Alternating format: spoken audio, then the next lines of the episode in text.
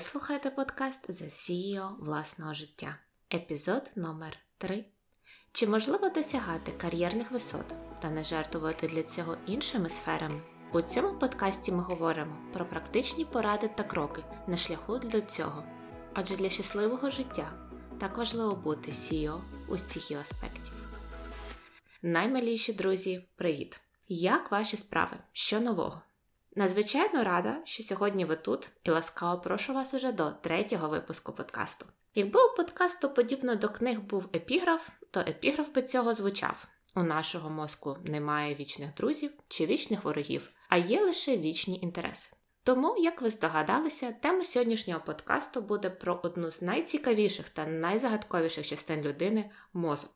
А саме я б хотіла поговорити про деякі речі, що вивчила впродовж останніх років, які змінили те, як я дивлюсь на себе, на свої думки, на те, як я мислю, і на ту силу, яку я маю в своєму житті. Мене цікавить те, як мозок впливає на наше емоційне і функціональне життя. Тому я буду використовувати лексику та терміни, які будуть максимально допомагати це описувати. Це буде дуже або навіть надзвичайно спрощений варіант оскільки можна було б називати кожну складову, сполуки, частинки, які виробляються, але на даний момент не бачу в цьому сенсу. До того ж існує багато літератури, де кожен аспект, про який я говоритиму, максимально деталізовується, де розповідається про всі сполуки, частинки, про неокортекс, середній мозок, рептильний мозок. Я переконана, що вам це все доступно і вдасться знайти при бажанні. Сьогодні ж я б хотіла поговорити із, можливо, деякої іншої точки зору і розкрити деякі інші підходи. Перш за все, давайте подумаємо про мозок як про орган в нашому тілі. Як будь-який орган, він з чогось складається, а саме нейронів нервових клітин, які безпосередньо взаємодіють один з одним, посилаючи сигнали. Також існують нейромедіатори, які переносять і врівноважують сигнали між нейронами та іншими клітинами в організмі. Наприклад, всім нам відомо, що коли ми боїмося, виділяється адреналін. Він тримає нас зібраними, зосередженими і готовими до двох базових реакцій: це битися, боротися або втікати. Їх вплив призводить до виникнення певних відчуттів в нашому тілі вібрацій. Як серце качає кров, легені забезпечують наше дихання. Так мозок має функції. Одна із них, окрім регуляції, підтримки нашого життя, всіх систем, про яку я б хотіла сьогодні поговорити детальніше, це утворення думок, якщо її можна так назвати. Щодо того, скільки в людини в середньому в день думок існують дуже різні цифри. Раніше називалася цифра 40-70 тисяч. За останніми ж дослідженнями 2020 року вчені прийшли до думки, що їх 6200. Однак, чи то їх 40 тисяч, чи то 60 тисяч, чи навіть 6200, погодьтесь, у вашому мозку на задньому плані щодня звучить їх чимала кількість. Подекуди, мені здається, ці думки схожі на гул бджіл у вулику. Коли ти не встиг послухати, де ж одна із них що дзищить, як уже її перебиває звук від іншої бджоли.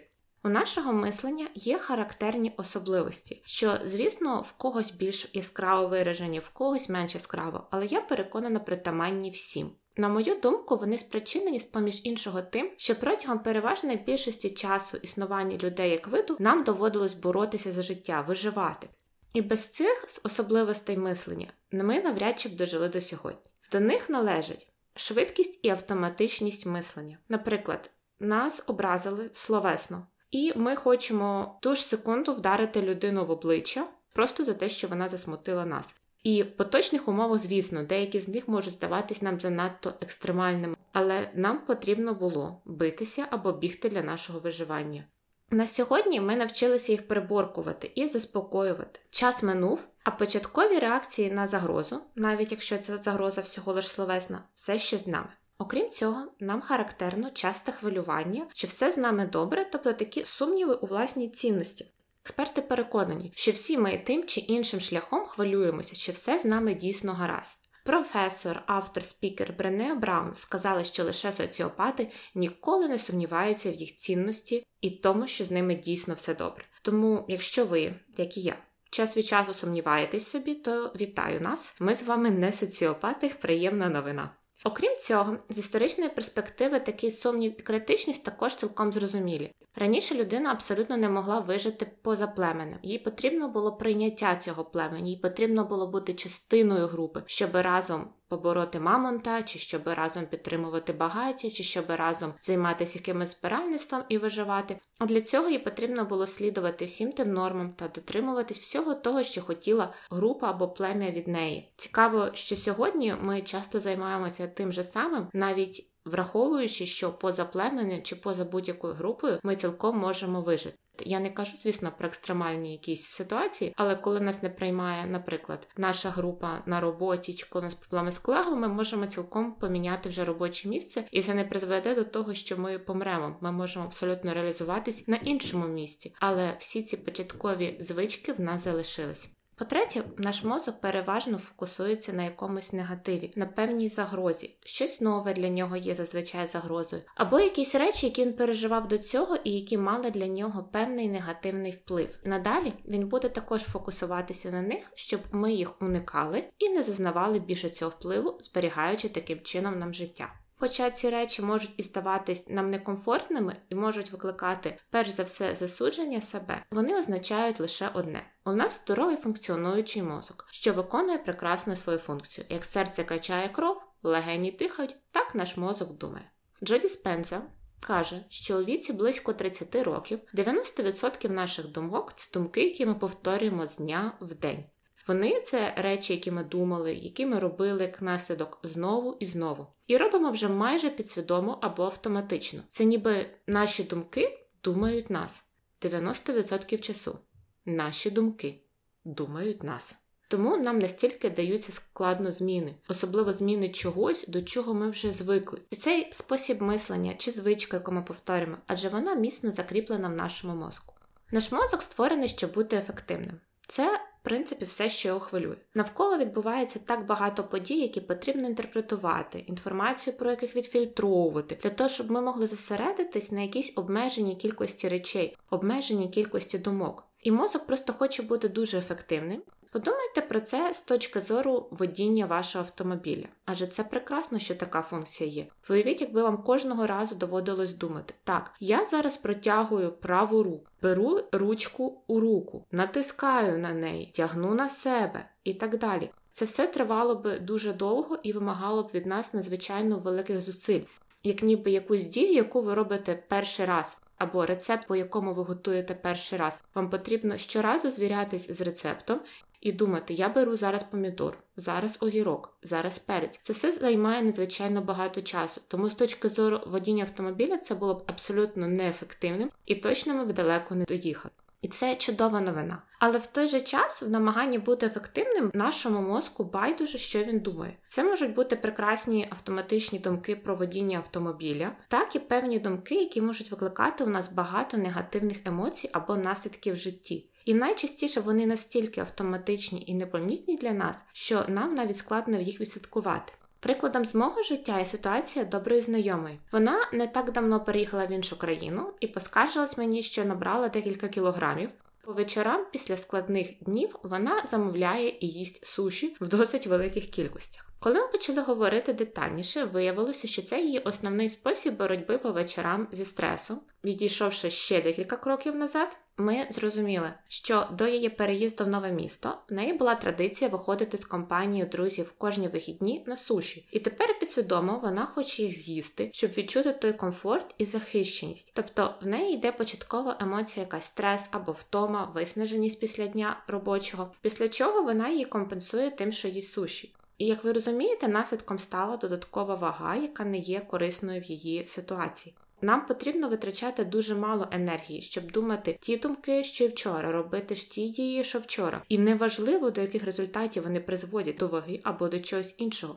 Мозок дуже любить залишатись в сфері знайомого, зручного, адже це має сенс. Це забезпечувало наше виживання. Якщо ми живі і ця річ знайома, то наймовірніше це нас не буває. Ми повинні залишатись біля таких речей, але мозок не може знати, чи це знайомство в довгостроковій перспективі служить нам. Я переконана, що всі ми знаємо, коли діти або навіть дорослі люди були в якихось ситуаціях, коли щодо них відбувалося насилля. Однак вони не хотіли покинути цю ситуацію, не хотіли покинути цих людей, які чинили щодо них насилля, тому що вони звикли до цього насилля. Це насилля стало їх нормою. Вони вважали, що це щось нормальне і комфортне. І це є проблемою, особливо коли результати є такими екстремальними, як насилля щодо людини, або коли менш екстремальними, але все ще негативними, які проявляються у вигляді ваги, недосягнення своїх цілей або якихось звичок, які нам шкодять. Через автоматичність реакцій у нас виникає власне потреба в тому, що нам потрібно переграти самих себе, переграти швидкість і автоматичність власного мислення. Однак мозок у цьому не зацікавлений. Зацікавлені у цьому повинні бути ви у тому кінцевому результаті. Мозок живе тут і зараз.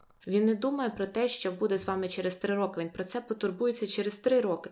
Про те, що буде з вами через три роки, сьогодні повинні турбуватися ви. І тут виникає основне питання: що ж ми повинні зробити, щоб це змінити, і як принести в ну, своє життя нові автоматичні реакції та звички замість існуючих. Всього є дві основні речі, які повинні відбутись. Перш за все, ви повинні навчитися цьому, цій новій звичці, яку ви хочете, наприклад, інкорпорувати в своє життя.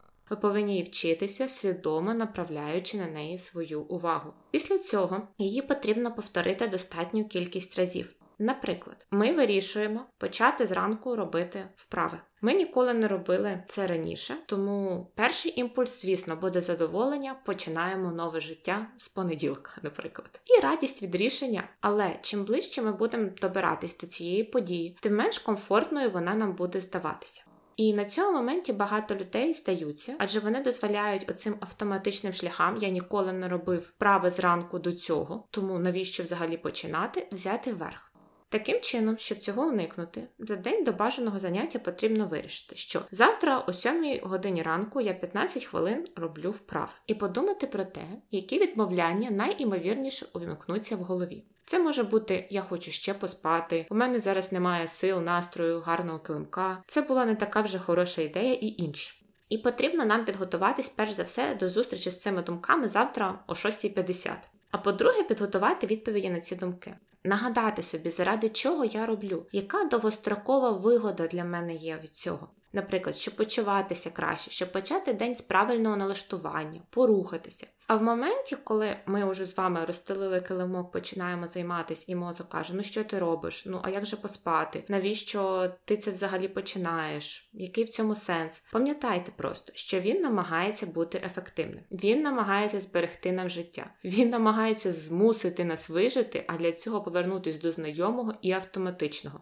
Таким чином, я дуже хочу, щоб всі ми розуміли, що з нами все так. У нас все добре з силою волі, у нас достатньо мотивації. Просто вмикається наш мозок, який хоче використовувати мало енергії, бути ефективним і жити в сфері знайомого. Тому нам надзвичайно важливо розуміти це і використовувати його, щоб створити і жити своє життя, життя своєї мрії, життя, яке буде корисним на навіть через три роки, замість того, щоб дозволяти автоматичним звичкам вирішувати це. Повірте, вони ніколи не вирішать, що час займатися зранку вправами, чи час щось змінювати. Вони ніколи навіть в цьому не засумніваються.